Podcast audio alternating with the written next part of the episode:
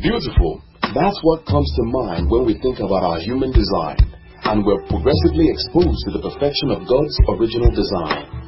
Our lives begin to reflect that beauty. Your life is His design, and His design is beautiful. Thank you for engaging with us as we are about to be further exposed to the beauty of His design as we look into the Word to see Jesus.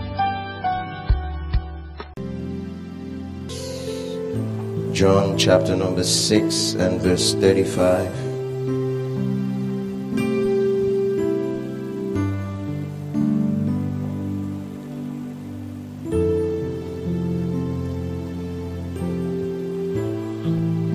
All right. I want us to read together. Want to go. And Jesus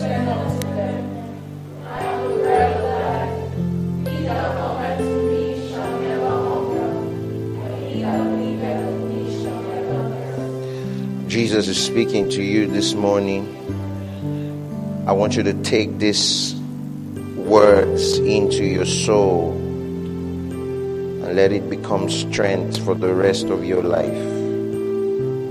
Let's read it again one more time. One to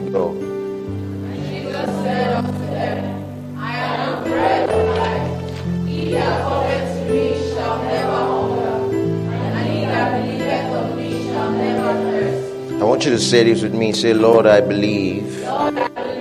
Say it again. Say, Lord, I believe. Say it one more time. Say, Lord, I believe. Lord, I believe. Hebrews chapter number 12 from verse 1 to 4.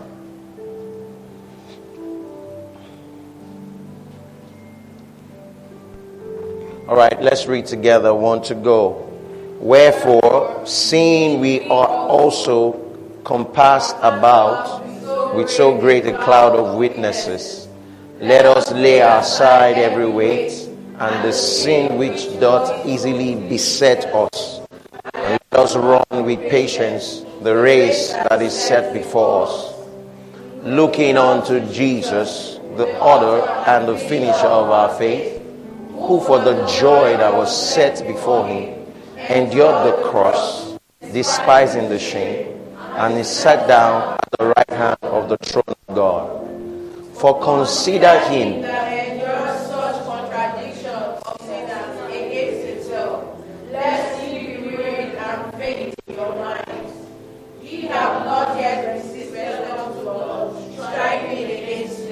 Precious Holy Spirit, thank you because we are now ready to receive your word.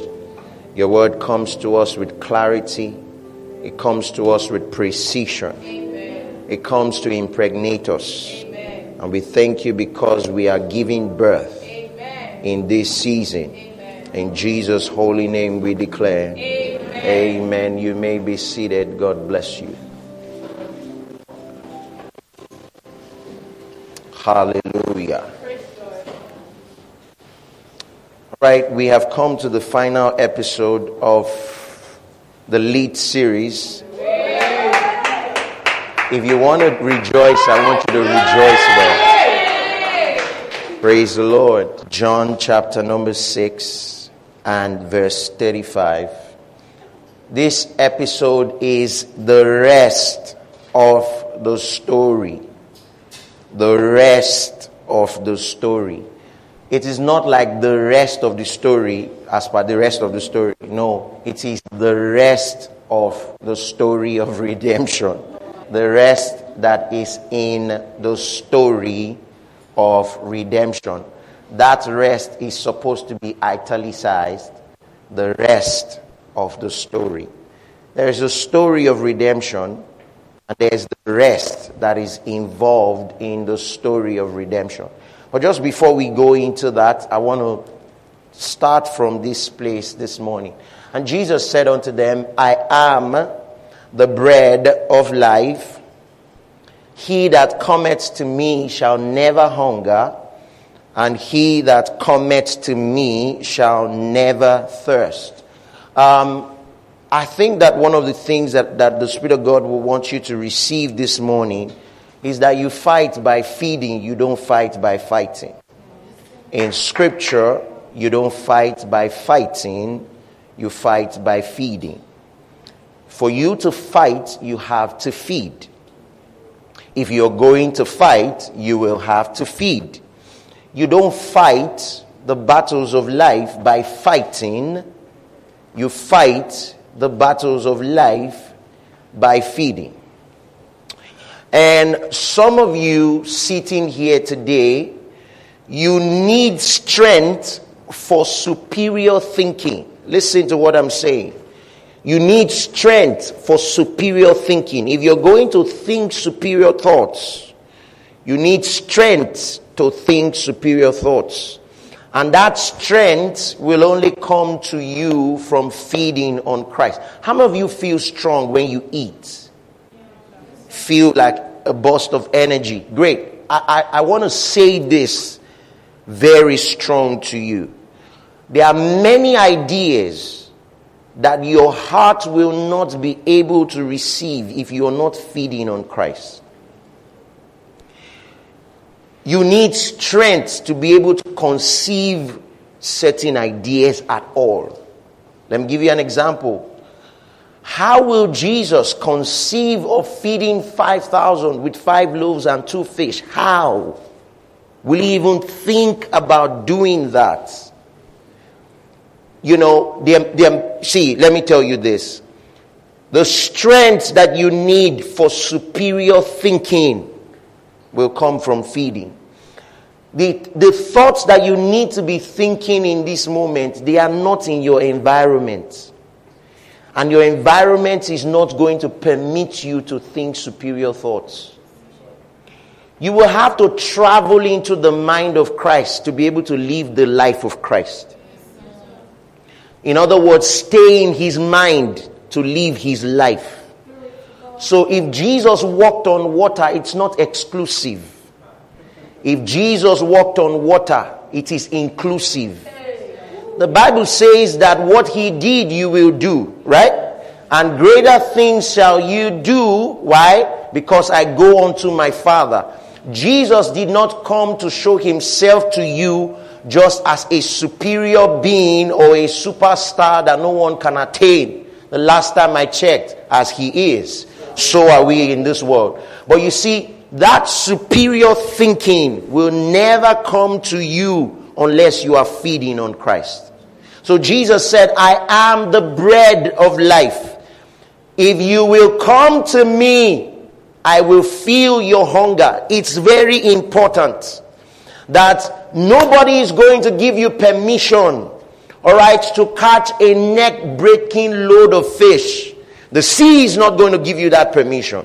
Your boat is not going to give you that permission. The only way that you will know that that's even possible is when you travel into the mind of Christ.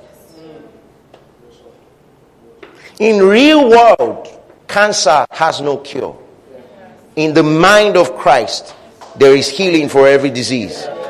So if you don't make a practice of living in God's mind perpetually, see what's going to happen. You're going to arrive at a place in life where the labels and the limitations that have been cast on everybody is now on you. It's like when they cast a net over this place and they say everybody at the same time be depressed, then everybody gets depressed. When they say everybody be frustrated, then everybody gets frustrated. When they say everybody be angry, then everybody gets angry. But there is a people who are separated.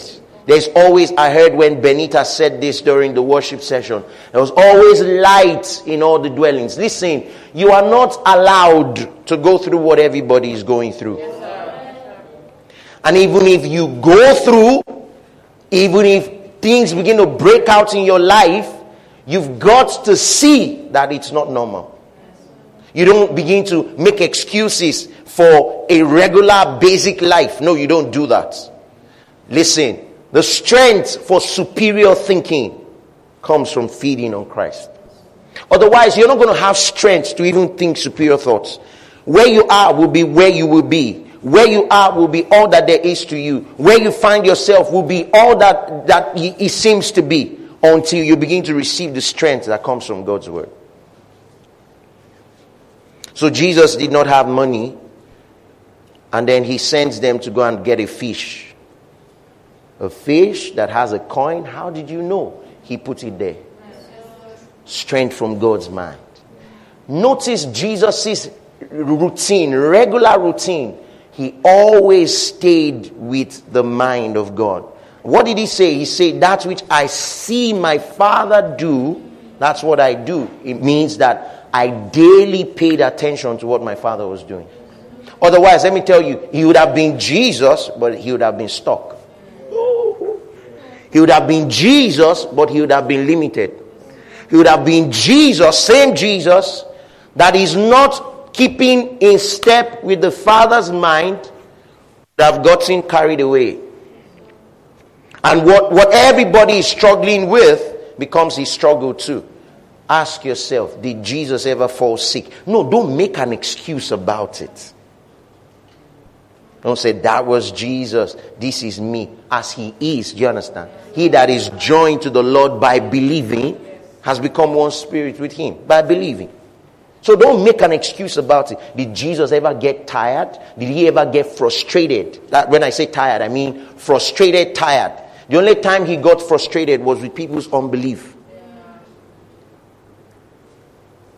Was he sick? Did he beg? Did Jesus beg any system? he only begged people to receive the gospel. Was Jesus at the mercy of any system? He was not. No, go and study the life of Jesus. Feeding on Christ will give you strength to birth superior thinking. Can we say amen? amen? Amos chapter number 8 and verse 11. You are going to be so blessed this morning. I'm going to take my time and just teach you wherever I stop, I stop. I'm just going to take my time to just teach you this morning. Let's read together. One to go. Uh huh.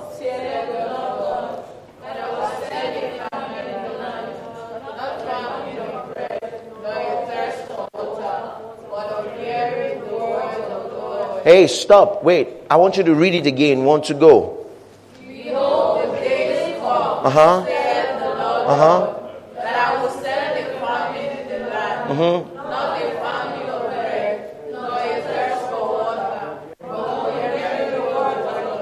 So, so, so here's what's going on. The Bible doesn't say that there will be a famine or a scarcity of the word of the Lord. It says it's going to be a famine of the hearing of God's word. the hearing of God's word. So stop now whilst, whilst you're seated here and just think about what we are saying. The hearing of God's word. Is there a scarcity of the hearing of God's word? Not the preaching of God's word, the hearing of God's word. The hearing of God's word. The hearing of God's word. Faith, how does faith come? Faith come by what? Hearing and hearing.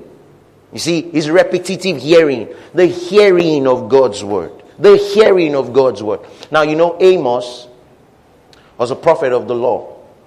And under the law, let me, let me explain this to you because this is very important. Because some of you are saying, how is God sending a famine of the hearing of God's word? You see, under the law, it was a transactional relationship. It wasn't a love based relationship.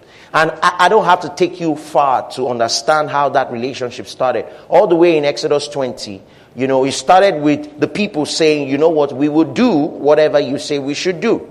So that initiated the transaction. And every time God sees the people are not behaving according to the law or the requirements of the law, okay, they were supposed to be punished, but for his amazing grace. Are you hearing what I'm saying? So, part of what was happening is that since people will not give heed to the word of God, they will now be occupied with numerous things. So be careful, even when you have so much money in your account. Pay attention to this. When you have a lot of money and you have a lot of food and you have a lot of flex, but you have little hearing, you're in deep trouble. I mean, You know, these are the symbols of the blessing for many people. Oh, I have money. Oh, they just promoted me at work. Oh, they just did this. And oh, they just blessed me. And oh, I just bought a new car. Oh, I just bought a new bag. Oh, but do you have plenty hearing? Some of you are vacationing on your hearing. In other words, you're, you're, you're hearing, you're hearing like you're doing someone a favor for hearing. your hearing is, is, is not a behavior. Your hearing is a mood. It's a mood. You know, I feel like the presence of the Lord is here. Oh, the glory of the Lord is here. Where's my notes? Where's my tape? Where is POD's teaching? Now it's time to hear. So, what if the glory of the Lord does not seem to be there? Your hearing cannot be based on a mood. Your hearing cannot, your hearing must be a discipline, a devotion, a dedication. He says, in those days, it will not be the scarcity of the teaching of the word, it will be the scarcity of the hearing of the word. And if hearing becomes scarce, then faith will be missing. no wonder many people are struggling to do even the most basic things. It's a struggle. Do you understand what I'm saying? Even the most basic things becomes a struggle for people who don't make a practice of hearing. Listen, let me tell you, what saves you from your level of thinking right now is what you're hearing. What saves you from a life of stagnation is your hearing. What saves you from feeling like you're going to be sentenced to a life of scarcity?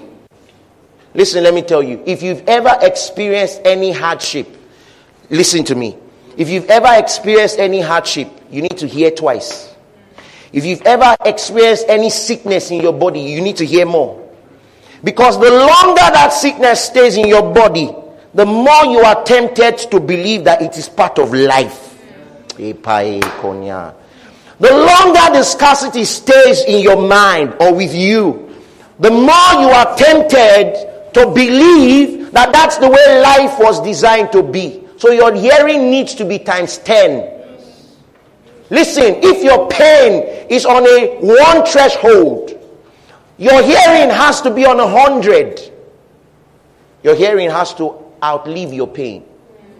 Your hearing has to be higher than your pain. If you're feeling pain, you must be hearing greater. Because it is your hearing that is your deliverance. It says there so be careful when you have abundance of bread and abundance of water, but little hearing of God's word. So it's an instruction. Feed on, the, on Christ. Feed on His word. Hear, hear.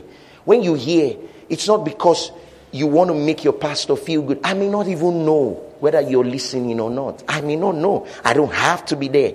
You know, only babies need somebody to be there to keep. You know, babies always need a nanny.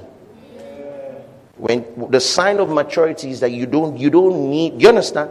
Now you know. Now you know. Now we want it. I mean, just yesterday the dollar is now 800 naira. 800. A couple of weeks ago it was 600 and something. Now it is 800. Don't hear. Don't worry. you understand? Just act as though you don't need to hear something superior. Don't give yourself to hearing the truths of God's word. How will you know that despite the famine, you can live in plenty without hearing? How will you know that despite the hardship, all right, the Bible says that the pathway of the just is a shining light, shines brighter and brighter. You know, one of the blessings, go and look at Deuteronomy 28. One of the blessings of believing in Abba, one of the blessings of believing in Abba is that you shall be above only. I didn't write it. It is written in scripture. These, these thoughts that life must be up and down, up and down, to the point where you see somebody going through up and down, you say, That's life. Now, what life? Yeah, well, that's just life. Be careful what you will tell your children. Be careful what you will sit down and give them fairy tales of, of, of, of hardship. Don't be careful. That's not life. There is something called you shall be above only and not beneath. Did God not know that you will live in 2022? You shall be above only.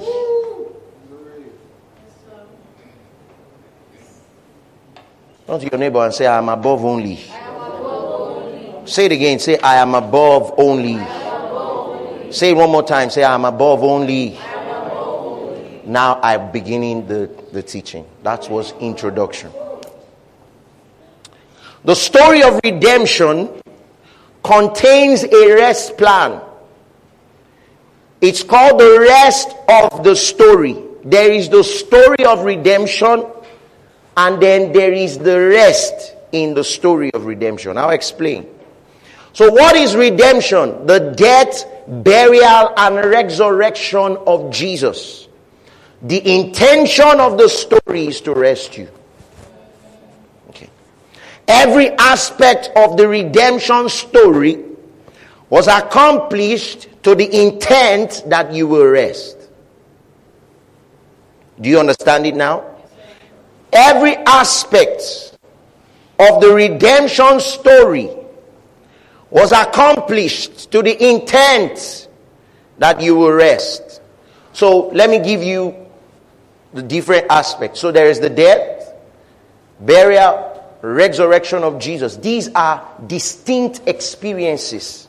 You know, the death accomplished something, the burial accomplished something, the resurrection accomplished something. Let me give you an example. So, when Jesus was raised, he was raised for your justification. Do you understand what I'm saying? When he died, he died for your sins. So, he died for your transgression. He was raised to life for your justification. So why what happened in between when he was buried? when he was buried, he took the very divinity of God, extended the very divinity of God. No, he wasn't buried so that he can pay Satan. He owed Satan nothing. The burial was to extend the authority of God. Eh, eh, the power of God is here. To extend the authority of God to Hades. Just in case you all are trying to hide. So that now, when he's risen again and you speak on earth, Hades trembles. Yes, because the authority of Jesus, that name, at the mention of the name of Jesus, every knee bow, right? Even if Hades is responsible for what's going on, they tremble because now Jesus has obtained that which extends his authority to hell. Satan is too smart, he cannot try you. And if he tries you out of stupidity, he will see his what. Do you understand? He was publicly disgraced. Jesus did that so that he will not come and say, we didn't, we didn't, you understand, you didn't win me. He said, Come here. I don't want to win you in private. It will be too good for you. Come. Let me make a mess of you in front of small children. Let me put it better in front of my children. So that after they see how I've messed you up, you never go to try to mess them up. They say, It's not you. I saw my father de Kaita. You? Every child stands behind the authority of their father. In other words, you understand? When, when, when you're being chased, the whole idea is to go and stand behind, behind your dad like that. And when you stand behind your dad, uh, so your dad, what, what, what? Do you understand what I'm saying? Every you should stand behind the authority of your Abba. Oh, you didn't hear me. I said, stand behind the authority of your Abba. He did it so you can stand on his authority. In other words, I am standing on existing protocol. What is the protocol, Satan? Jesus defeated you publicly, made a public spectacle of you, standing on existing protocol. You are still defeated. Many of you needs to be announcing Satan's end to him every day. Just torment him. Satan, you are already condemned. he comes to say, you are you are foolish. You say you you are condemned. you are condemned already. It's not me and you that will be having this conversation. You condemned criminal, get out of here. That's how you talk to him. You condemned criminal, you get out of here. I don't have business with you. I'm talking with my father. Who are you? Hi. Can you give the Lord a shout of praise? So when we speak about his death, burial, and resurrection, the idea of this is so that you can rest. Here's another aspect of the story. There is something called remission. It's a story. Then there's something called redemption. That's a story. Then there's something called righteousness. It's a story. Remission, redemption, righteousness was accomplished so you can rest. So it is the rest of the story. Everything that was accomplished to bring you into the place where you can now rest. Now let's turn our Bibles to Hebrews chapter number 12 from verse 1. Now listen to me. It will be a waste if the story has been finished and you're not resting. Let me put it like this it will be a waste if the story has been told but you're not resting. Rest in your conscience, rest in your mind. Are you getting what I'm saying? Let there be rest in your conscience. If the story is told and you're not allowing the story to rest you, you're being cheated. And you should be angry the same way you'd be angry if Zenith Bank takes your 650,000. See, let me tell you, if a story of redemption has been told you and you find out you are not resting, you should be angry. The same way you'd be angry if they stole your money.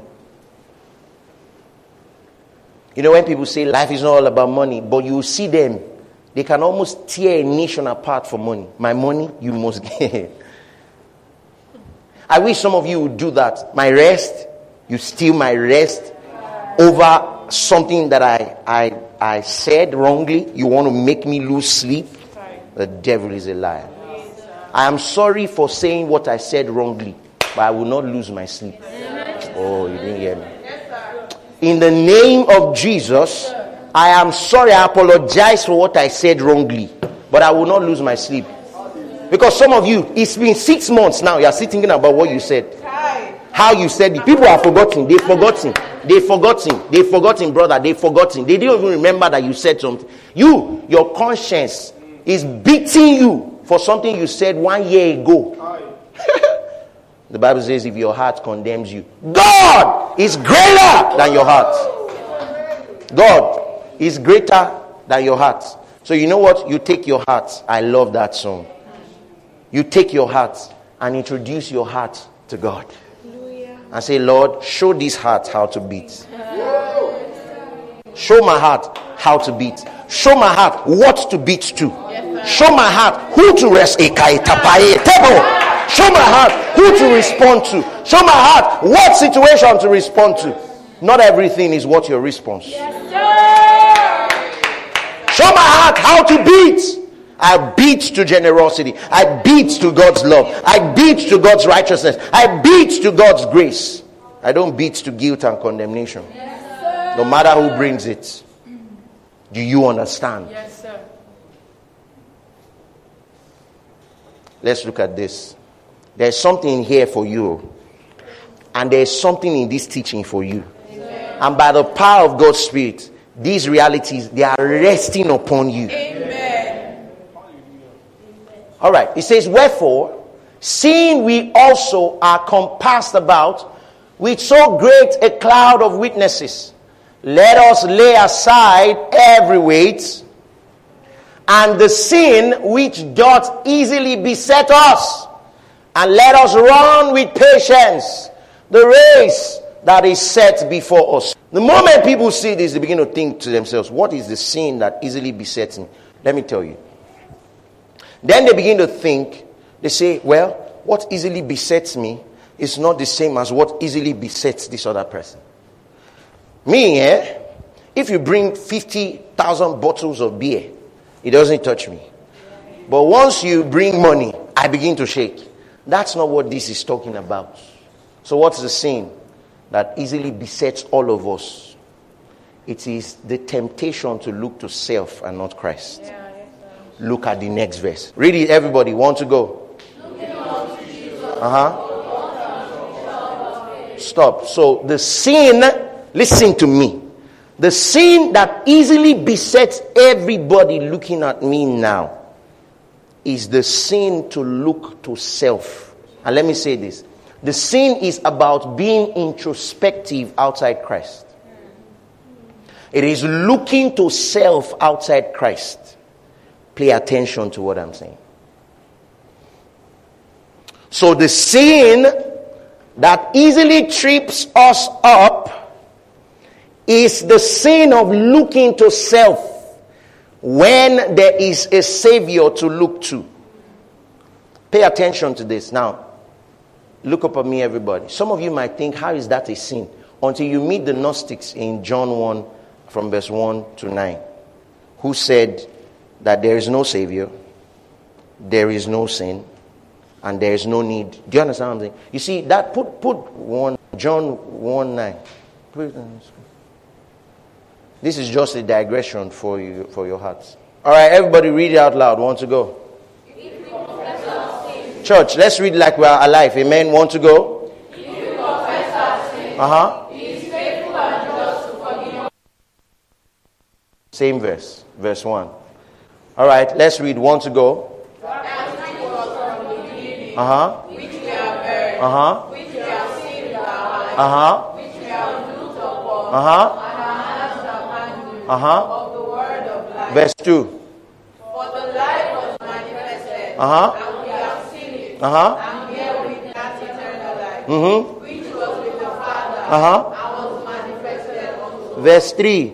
That which we have seen and heard, Mm-hmm. Uh huh. and with his Son Jesus Christ. Stop. He's saying that we want you to come and have fellowship with us. So what's he doing? That which we have seen. When you have to say, I saw it, I heard it, I touched it, I tasted it. Is it not because you're trying to convince somebody? Ah, you say, I was there. You're telling me something. I'm telling you, I was saw it with my koro koro. Eh-heh. Because the person you're trying to tell does not believe. And then he goes on to say, I want you to come and have fellowship with us. So he already tells you the kind of people he's talking to. These people are people who are not part of the fold. In, in, in, in, in Bible days, they were called the Gnostics. They were men of knowledge. These men do not believe in anything material, anything that can be held, anything physical. They don't believe in it.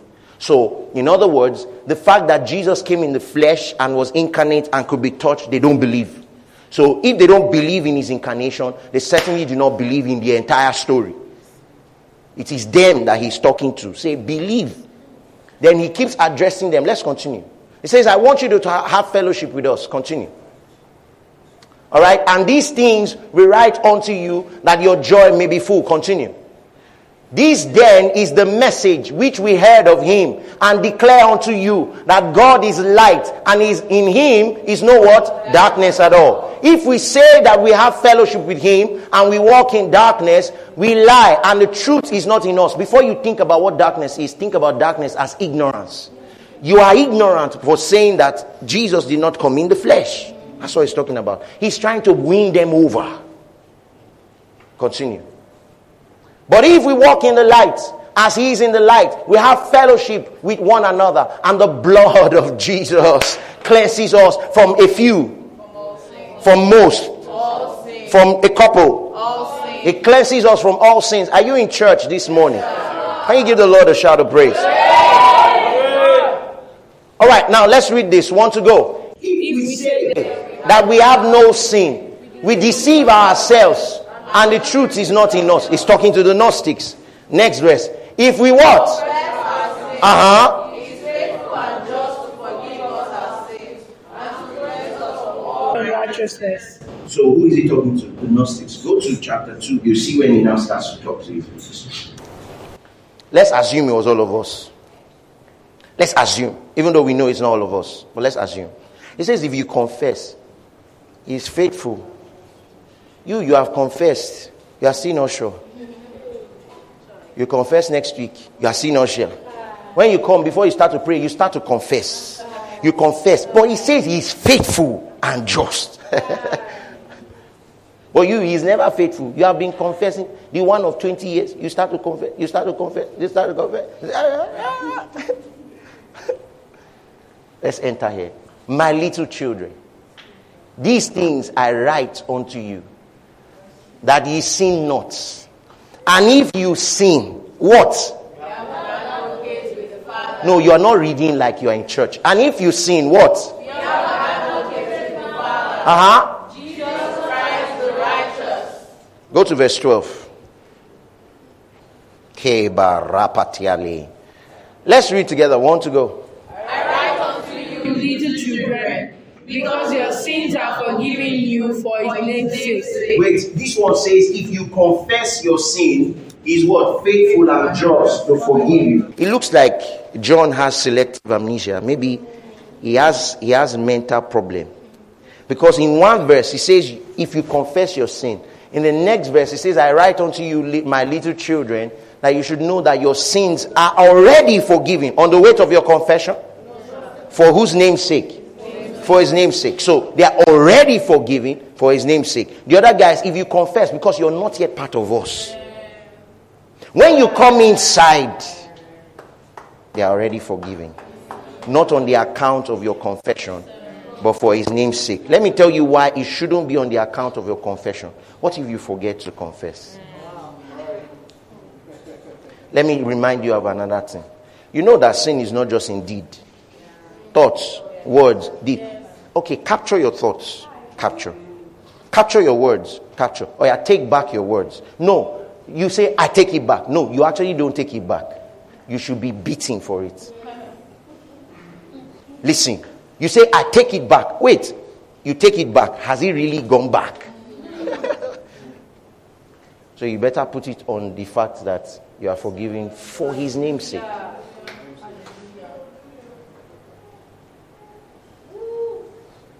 So go back to Hebrews 12 now. So the sin that easily besets everyone is the sin to look to self when there is a savior to look to. When you have a need, you don't look to your wisdom, you look to Jesus. So let's go to the text. It says, Wherefore, seeing that we are all encompassed with so great cloud of weakness, let us lay aside every weight and the sin which doth easily beset us. Easily, I'll tell you, you, you get this. Easily, you fall into the trap of looking to yourself. Looking to your smarts, to your savings, or your lack of discipline in saving. How many of you know that there are many people who don't trust God's ability to supply outside of their discipline to save? So, if they didn't save well, they all they are saying is God cannot supply for the next one year until I get my savings right. You know the group, the gang, heaven helps those who help themselves. God will not throw something on you just like that. You know, you have to also where was your help yourself? Where? How could you have helped yourself? The gospel is for those who could not help themselves. Redemption is for those. Where did you even get that thought? Heaven help those who help themselves. Where? It's not in the Bible. no, it's not in the Bible. It's not in the Bible. If God was waiting for you to help yourself, redemption would have never happened. So there's no such thing as self help, it's Christ's help. There's no, you know, see, let me tell you, even self love has to flow from Christ's love. and we say amen. amen. So the sin that easily besets us is the temptation to look to self and not Christ. Let's let's continue verse 2. Let's read together everybody want to go. Uh huh. Who for the joy that was set before him endured the cross, despising the shame, and is set down at the right hand of the throne of God. Yeah, for consider him that endured such contradiction of sinners against himself, lest he be wearied and faint in your own mind. Read this one. For you have not yet resisted unto blood in striving against sin. Put verse 3 on the screen. I want to teach out of that. So, verse 2 says, Looking steadfastly unto Jesus. It means that you are not looking to yourself, for you cannot look at two things at the same time. You are either occupied with looking to Jesus or you are occupied with looking to self. You understand what I'm saying? If you look to self, the problem with looking to self is that there are certain things about you that makes you proud. And there are certain things about you that makes you weak. There are certain things about you that makes you cocky. And there are certain things about you that makes you ashamed. So looking at yourself is going to leave you, you know, in an unsteady balance. One time you feel proud that you've done well. Oh, God bless me on the basis of what I have done. Another time you can't show face because whoop! Especially those of you who trust yourself. I trust me now. Ah, me, I trust me. the way you will, the way you will fail yourself, you'll be asking yourself, "Am I the one?" So, looking unto self will give you a certain type of results. When you look at yourself, there are areas in you where there are things about you that you're not proud of. And there are things about you that you are overly proud about. So the Bible says, looking unto Jesus, the author. So look at it. He started your faith, He finishes your faith. Let me tell you what religion has taught many people. You start out believing in God's grace, you continue believing in yourself. You the oh listen, everything you did before you came to Christ, forgiven at the cross. But now you better be awake. And now strive, strive on. Remove your eyes from Christ and begin to look to yourself, you will sink. Yes, Ask Peter, he will tell you. Author, finisher. Auto finisher. Don't start out looking to him and think you can continue by looking at yourself. And when I tell you this, I tell you in every aspect of life, don't look at yourself. Hmm. Yourself will not pay that bill. Stop. Stop. Stop. You don't have the money. You already you, you you slept last night with a severe headache because you are thinking. Check your blood pressure. It is high because you are thinking. You do like this. Mm, mm, mm, mm. You turn this way, is rolling. You turn this way, is rolling. If you've not been woken up by, by the palpitation of fear that you don't have, have something, you can turn the other way.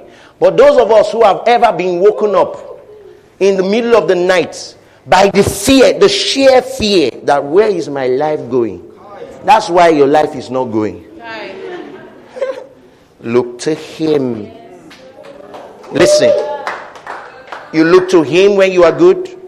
You look to Him when you are not good. Not just author, He's starter and perfecter of your faith. So uh, you start out looking to Him. You continue looking to Him. You finish the journey looking to Him you stay looking to him.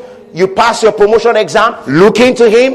If you look like you failed, you failed your promotion exam looking to him. You know why? There's never a better yesterday looking to him. Every day is always better. Yes, so looking unto Jesus, not yourself. I want you to write this down.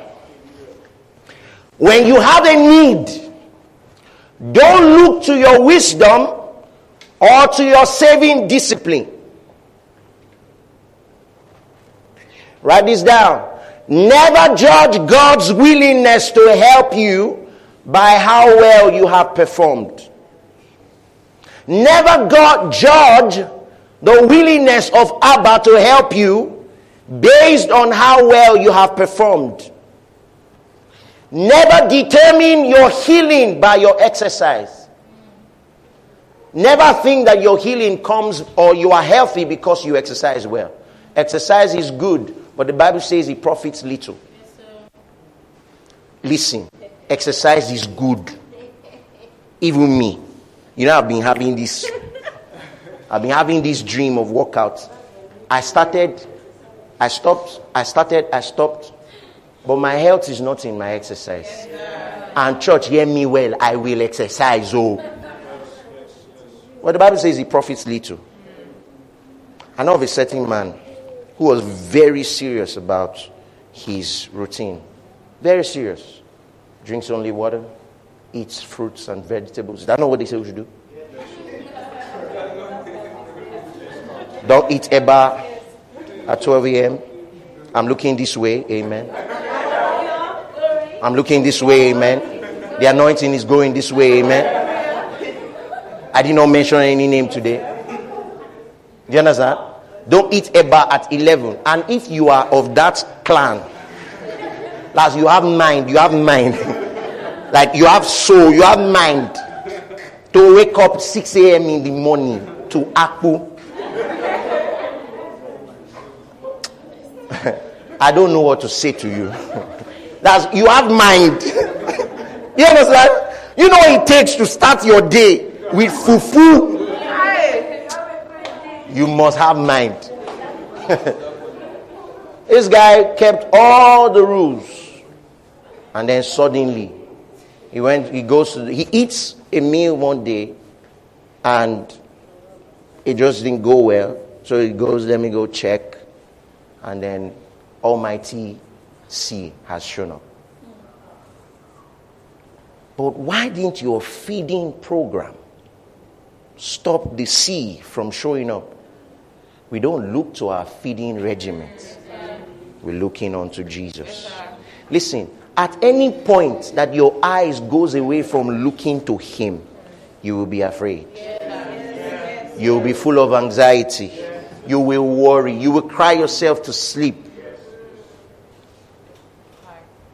At any point you stop looking to him, you'll be frustrated. Your rest comes from your looking. Steady looking, steady looking, looking unto Jesus. Before you give up and think of yourself as a failure, think about how Jesus resisted to the shedding of blood. So I, I want to show you this and then I'll just proceed as the Spirit of God lets me. It says, For consider him that endured such contradiction of sinners against himself. Listen to what this means. When you look to him, this is what you're con- considering. The one who had such contradiction of sinners against himself. In other words, he is holy, they are sinful. Contrast. Many of you understand contrast? Holy, blameless, sinful. You understand? This is the contrast that scripture is saying to consider. So here's how it works. Consider this contrast. How that this man, hey, everybody look up at me. How many of you have ever, ever, with your white, with your white native or your white gown, hmm, you deliberately go and hug mud? That's intentional. Some of you know, you see, we have to be explaining this thing to you for you to understand what intentionality it took for Jesus to come and help you. Hi, hi, wow. That's why scripture did not say while we were righteous, he died for us. While we were yet sinners, this contradiction, holy, stainless man. You see, some of you, if you're walking on the road with your impeccable whites, and this driver just comes and does something, that's when they will see the street in you. You don't get. Some of you remove slippers and start protesting. Did you see? Did you see? It's the contrast. The contrast between you and that dirty mud. I shouldn't be seen with this dirty mud. And then by the time you look at yourself after the mud has splashed on you, it's all messed up. That's the contrast we're talking about.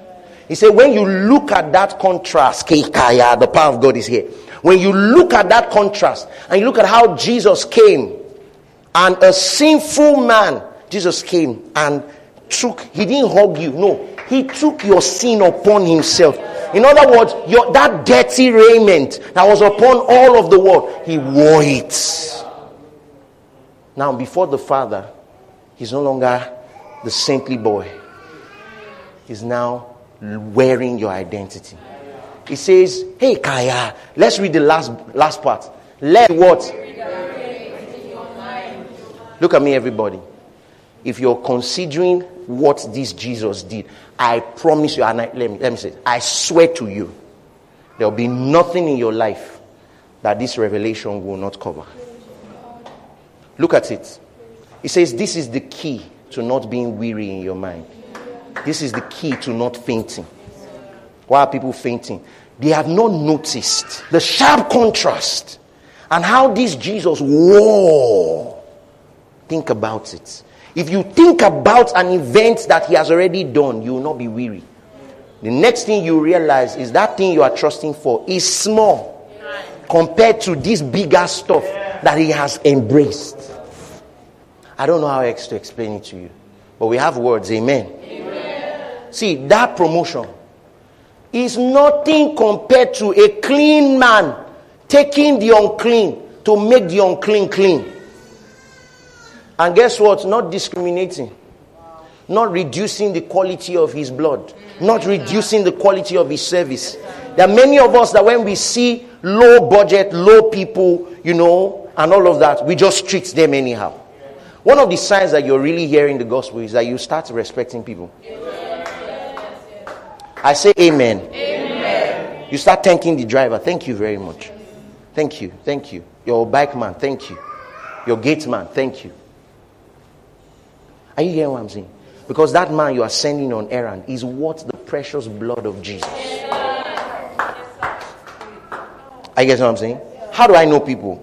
I know people when they stand nothing to gain and their respect game is still on fleek. That's how I know you. Mm, that's how we know you. If you have something to gain, ah, why don't you say, hey, yeah, your, your leg can even cut. Because you know that once that thing drop, your life has changed. But then the other guy, who, who is it? Who is this? What's wrong with you? When you start to see with the eyes of Jesus, you see beauty in every man. Are you hearing what I'm saying? Some of you are just sitting down, just looking at me as though, purely entertain us. Listen, I am teaching you God's word. and I'm doing it with all my heart. Consider the contrast. So let me tell you, for your bill that you want to pay, you know, there are some of you right now who the weight of what you intend to do with your life is crippling you. And God did not give you ideas so that you can be mad. I don't understand what I don't understand what's going on. You understand what I'm saying? Like he gave you ideas so that he can just mess up your life, rock your world, you know, just leave you like like like a lunatic. No, now. this thing itself that is really got like chill, sit down. Now, how many of you meditate here? Let me see your hands up. Do you meditate? Let me see your hands up. Okay. If you don't meditate, start meditating. So these are the kind of things to meditate. How many of you worry here? If you if you have if you have bouts of worry. Okay. So flip the worry, you are meditating flip the worry and start to worry on God's word. You are meditating. Just when, when worry is that you're rolling over that problem on your mind back to back. You have seen all the. Let me tell you, when we were preparing for our wedding, uh, some of you don't know. I was in faith. I was standing in faith. Glory to God. But the enemy just kept putting all the worst outcomes in my mind. I'm telling you. I'm telling you. Let me talk to these people. Showing me how the decor people will not show up some people will not show up. This one will not happen. Ketra, the food will be bad. I'm telling you. you understand what I'm saying? As we're planning, he's saying the money won't come. Mm. Uh, mm, the money. If you like, stand in faith from now to tomorrow. the money will not come. In my mind was all the worst, the only thing, the only worst scenario that I never thought of was that my wife won't show up. I never thought about that one. The, the, the devil cannot keep me in that kind of bondage. But every other kind of worry, every other kind that you can imagine.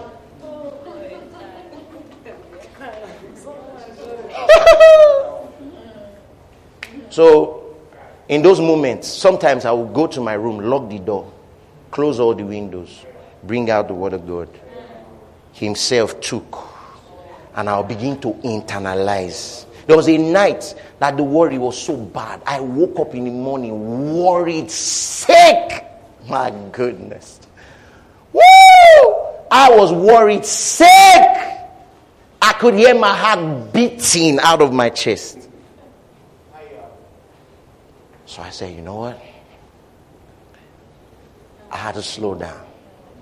Then I took scripture and I started to meditate.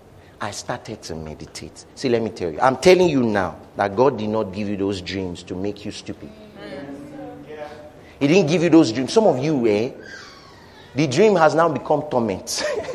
there's a friend that we have. He said they started a tour of you know, cities. We were talking and, you know, they were going, he, he, he himself and his music group, they were going around cities and all of that.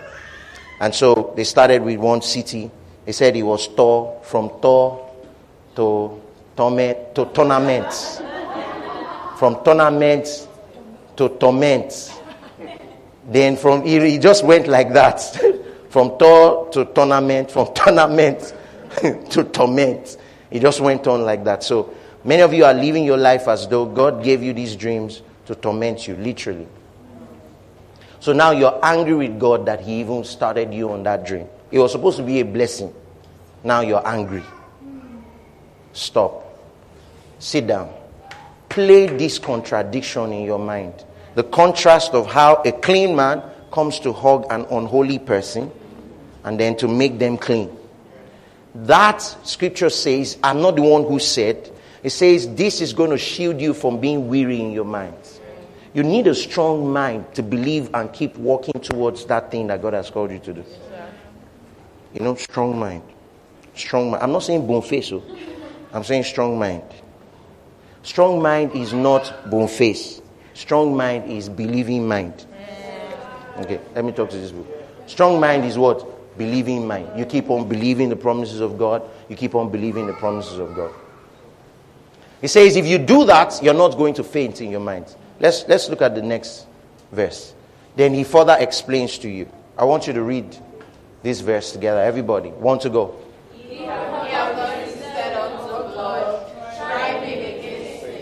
Brothers and sisters, this is one of my best scriptures in the Bible. You have not resisted unto the shedding of blood in striving against sin. So you remind your heart that there is one who resisted to the shedding of blood in striving against sin, and that one is not you. Can we say amen? amen? Say this with me I am blessed. I am blessed. Say this again. Say, I am blessed. I am blessed. Write this down. Before you give up and think of yourself as a failure, think about how Jesus resisted unto the shedding of blood. When you look to Jesus, you will learn, number one, who he is. Number two, what he has done. Number three, what he gives. Number four, what he desires. Number one, who he is. Number two, what he has done. Number three, what he gives. And number four, what he desires. So who is he? Savior. What has he done? He has paid for all your sins. What does he give? The gift of eternal life.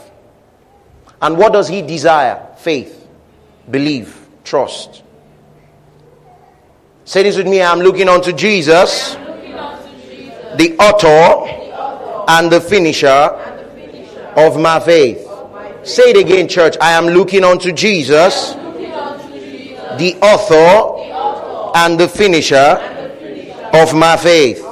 One last time. I am looking unto Jesus, the author and the finisher of my faith. The rest of the story of redemption is found in looking unto Jesus. Now, you know, I said to you, don't look to yourself, look to Jesus.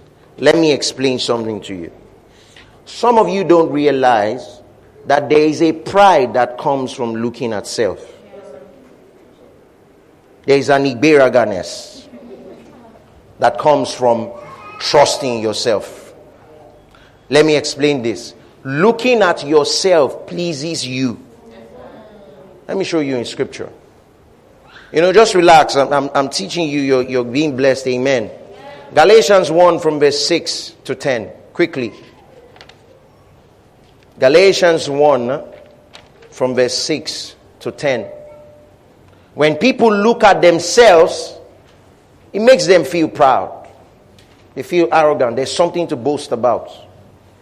Look at this. It says, I marvel that you are soon removed from him that called you into the grace of Christ unto another gospel. Verse 7. Which is not another, but there be some that trouble you and would pervert the gospel of Christ. But though we or an angel from heaven preach any other gospel to you, that that which we have preached unto you, let him be accursed. So the reason why I'm not going to preach another gospel is because I don't want to be accursed. Amen. As we said before, so we say now, if any man preach any other gospel unto you than that which you have received, let him be what? Accursed. So, what is the gospel first? The gospel is that Christ died for your sins, was buried, and rose again, and all you have to do is believe to receive. The gospel is that the loving Savior came down to earth to show the loving kindness of God in turning, you know, the ungodly to become godly. That's the gospel. The gospel does not put a demand on you. Oh boy. The gospel puts the demand on Christ. When you ask people to take off their eyes from themselves, they begin to feel weak and incapacitated. But that's where the true strength comes from. So now let me tell you, Paul says he's not going to please men. Now I'm telling you, stop pleasing yourself. Stop taking pride. Stop taking arrogance. Stop pleasing yourself. Look to Jesus. He's the author and the finisher of your rest. Can we say amen? Amen. Let me show you one last scripture. Songs of Solomon, chapter number 5, and verse 16. I want you to read, this is what you find when you look to him. Let's read together. I want to go. Mouth is so sweet. Uh huh. Yeah, he is altogether lovely. This is my beloved, and this is my friend, O daughters of Jerusalem. Read it one more time. Want to go. His mouth is most sweet. Yeah, he is altogether lovely. This is my beloved, and this is my friend, O daughters of Jerusalem. So when he says his mouth is most sweet, it's because it drips grace. It drips grace. Ah. Sir, let me tell you, sir. Even when you should be condemned, his mouth still drips grace. Let me tell you, Queen, God will never stand on your shoulder to say, I told you. You see, you see, you don't hear. Now you say you learn your lesson now. Pull your ear. I will never do that again. Pull your ear. I will never. He doesn't. His mouth drips grace. That's why it's most sweet. And then he goes on to say, the reason why you should look to him is because he is altogether lovely. You are not. Guess what? You are only altogether. I'm contextualizing this. You're only altogether lovely as you are found in him. That's why you should be looking to him. Sweetheart, he is altogether lovely. You know what it means, altogether lovely? Listen, Put together, he's lovely. Strip out every individual part, he's still lovely. Take his mind alone, lovely. Take his thoughts, lovely. Take his hands, lovely. When his hand touched, it was to bring healing. His words, lovely. His foot, how beautiful are the feet of those. Everything, altogether lovely. His eyes doesn't see any evil. All together, all put together, he's lovely. You're not. So if you look to yourself, you see areas where you're strong, areas where you're weak. This SWOT analysis, don't analyze yourself into madness. Look to Christ. Do you understand? Look to Him. And we say amen. amen. Let's read this first part again. His mouth is what? Let me show you one last thing. Can I?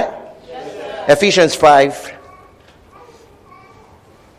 Let's do Ephesians 4 29. Ephesians 4 29. His mouth is so swift, it drips grace. Aha. Wait, wait. Hello, church. When I finish this one, I'll close. Amen. Amen. Amen. You agree? Yes, you want to receive this last dose? Yes, this last punch? All right, let's go. He says, Paul is talking to the Ephesian church, to human beings. Let's really want to go. Let no communication proceed out of your mouth, but that which is good to the use of edifying, that he may minister grace unto the hearer. Stop. He's telling human beings that let no corrupt communication come out of your mouth, but that which ministers grace. Because the one who is talking by the Spirit is telling you that Jesus, no corrupt communication towards you comes out of his mouth. He cannot be asking you to do what he's not doing to you. Mm-hmm. Oh boy, you're not here. Do you understand? He cannot. Do you understand what I'm saying? So if he's telling human beings, so it means that it's actually possible, amen, that no corrupt communication comes out of your mouth. Say amen. So if it's possible for you, it's then how about Jesus? His mouth drips grace. It is actually the grace that he pours into you that he's saying, let no corrupt communication come out of your mouth. So if he doesn't expect corrupt communication to come out of your mouth, it's because he is not giving corrupt communication to you. But that which ministers grace to the hearer. So every time Jesus opens his mouth to talk to you, even when you are at fault, he ministers grace to you. And I tell you, brothers and sisters, even when you are at fault, Jesus ministers grace to you. Next verse. If you like, oh, take it. If you like, leave it. Let's read out loud, everybody. Want to go?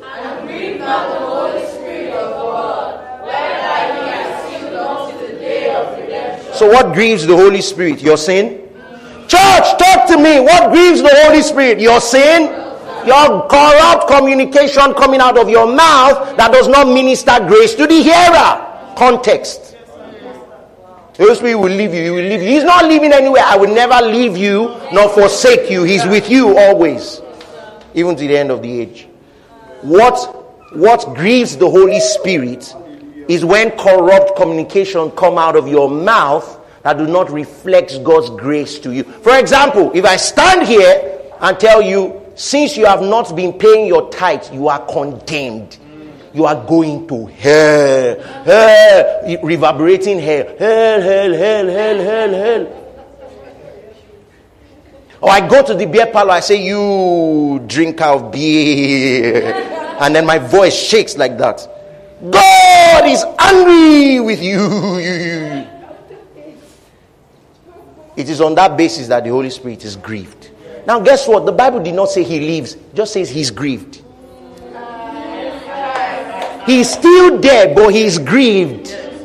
In other words, where do you get the idea that he leaves? Because they're always serving you breakfast. That's why. A small mistake, they've left. A small mistake, they've left. A small mistake, they've left. And the people who taught you Sunday school, they serve them breakfast. You understand? They serve them, so they believe the idea of he can leave, he can leave, he can leave. He never showed you that he will leave. So guess what? For many people, for many people, the, the, their experience is now greater than God's word. God Himself said, I will never leave you, never, never, never, never. He said, he, he, if you grieve the Holy Spirit, He will leave. He will just leave. No, the Bible says he is grieved. What grieves him? Ah! So this guy has the opportunity to tell these people about the loving kindness of Jesus. And look at what he's telling them. His heart is pained because I'm telling you, listen, I've said this thing to you before and I'll say it again. See, the speed with which you want to prosper is nothing compared to the speed God wants to prosper you. Believe it, know this and know peace. The speed with which you want to make a meaning out of your life is nothing compared to the speed God wants to supply. So every opportunity like this, he's saying, please, oh Lord, let somebody tell these people about my grace. Tell them, tell them, tell them. Because whilst Peter yet spake these words, the Holy Ghost fell on the people like he's falling now. Like he's falling now and solving problems. Like he's falling now and bringing rest to your hearts. Like he's falling now and bringing wholeness to you. Like he's falling now and healing your mind. Like he's falling now and painting new pictures. Like he's falling now. So, look, here's the idea. Imagine that Jesus' mouth doesn't constantly grieve, um, drips grace towards you. It means that him too can grieve the Holy Spirit. Mm, that, that's, that's what they told you. Because put it together now and grieve not. Let no corrupt communication come out of. So if Jesus can speak corrupt communication to you, it means that him too can grieve the Holy Spirit. So imagine the Holy Spirit, the Holy Spirit that came to do, do Jesus' words, is standing to listen to Jesus. He say, hey, no go Messiano. ah, Jesus, wait till they talk. No, no Messiano. And then if Jesus just Messians, they say, oh, Jesus. Are you getting the idea? Let these things settle in your mind. There will never be a day that it will be okay for Jesus to condemn you. On your best day, on your worst day, on the day you were right, on the day you were wrong, He only ministers grace to you. The day you remember to pray in the morning, the day you didn't remember to pray in the morning, grace. Can we say amen? amen? If there will be anything that will condemn you, is your mind, your environment, everything that you know about yourself. But from Jesus, ain't no condemnation out of here. None. Do you understand what I'm saying?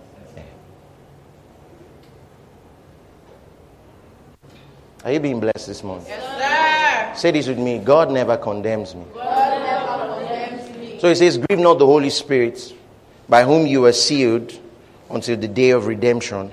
In other words, Jesus cannot grieve the Holy Spirit. All right? Do you understand? Because the Holy Spirit literally stands to speak his words. So, what is the rest of the story here?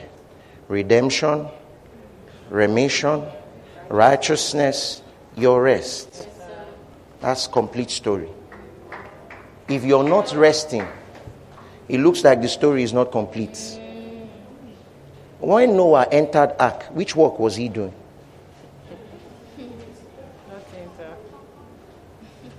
When he entered the ark, what was he doing? Inside the ark. He had the time to build the ark. It took a while to build from the outside. He was building, building. The ark is a type of Christ. When you enter, you don't walk, you rest. You rest. Noah is a picture of God who took out time to build the ark. Then Noah is a picture of us who entered the ark and rested. Same way, God took the time to prepare his son to go to the cross. Now that the son has now that the cross has been accomplished, God is inviting you into the ark to rest. And let me tell you, if you fall in the ark, you don't fall out, you fall inside. You understand? You don't fall out of the ark. The ark is closed, it's sealed. Hey, hey, hey, hey, hey. Sealed until the day of redemption. So as you are walking inside ark, you are going about your day, you are looking for what to eat, and you are walking, you are walking. You eat one, you hit one canary's leg, and you fall down. All you do, you just get up, and and you understand. You don't even need to dust yourself. The ark is clean. I guess what I'm saying, and you just keep walking. and then nobody in that ark ask you why you fell. Do you understand what I'm saying? Because we're all in the ark. You don't fall out of the ark, you fall in the ark, and you stand up, and you keep on walking. Like as if you never fell. Same way, like as if you never sinned. Because in redemption, you never sin. it's a clean slate. Only you have the memory of what you did yesterday. God does not. I close with this, and I've been closing. God told Abraham, He said, Take now thy son. Follow the narrative, Genesis 22. Take now thy son, thy only son, only. But he had Ishmael now. Mm. Prior to, prior to now that he has Isaac, he already had Ishmael. Why did he say his only son? Take now thy son, your only son Isaac, the son whom you love. Only son. There are two reasons. Number one, God does not keep record of anything you did in your flesh. Anything that is flesh born is not on record. He doesn't see it. He doesn't associate with it. Your anything you did out of flesh, doesn't see it. Number two, was a picture of how he would take his son, his only son, the son whom he loves. In Abraham's day, the conversation was, Abraham, Abraham, now that I now I know that you trust me or that you love me, since you did not withhold your son, your only son from me. In our day, we say, Lord, now I know that you love me because you did not withhold your son, your only son, from me. Gospel.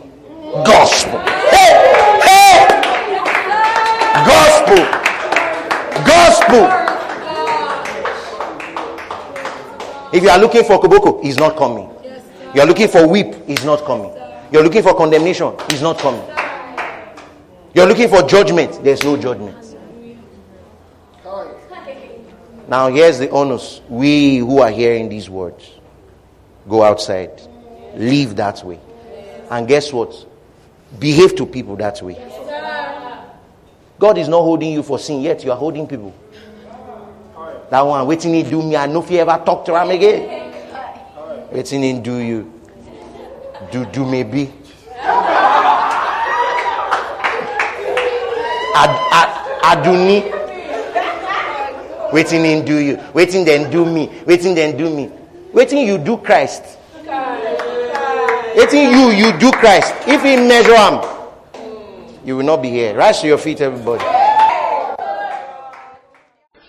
Thank you for engaging with us in this episode. We trust that your life has been beautified. If you'd like to share what Jesus is doing in your life through this ministry, please write to us at hello at blueprintstories.org. You can visit our website at www.blueprintstories.org. You can also follow us on Facebook at The Blueprint Church and on Instagram at The Blueprint Church. Cheers.